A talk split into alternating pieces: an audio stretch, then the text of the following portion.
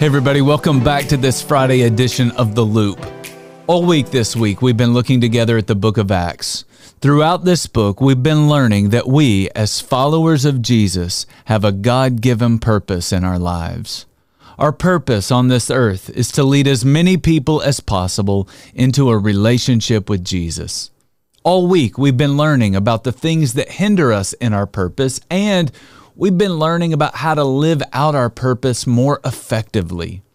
Today, I want to take you to one more passage that has a key insight that I do not want you to miss. Acts 17, verse 2. As was his custom, Paul went into the synagogue, and on three Sabbath days, he reasoned with them from the scriptures.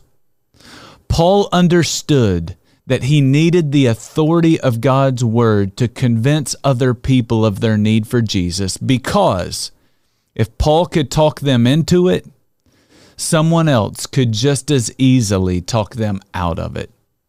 The Bible says that faith comes from hearing, and hearing by the Word of God. When we share Jesus with other people, we're not sharing our own opinions. We're not just sharing a story or using logic. We are sharing the scriptures. We're sharing God's word that has been preserved throughout history to make sure we understand Jesus and our need for Him.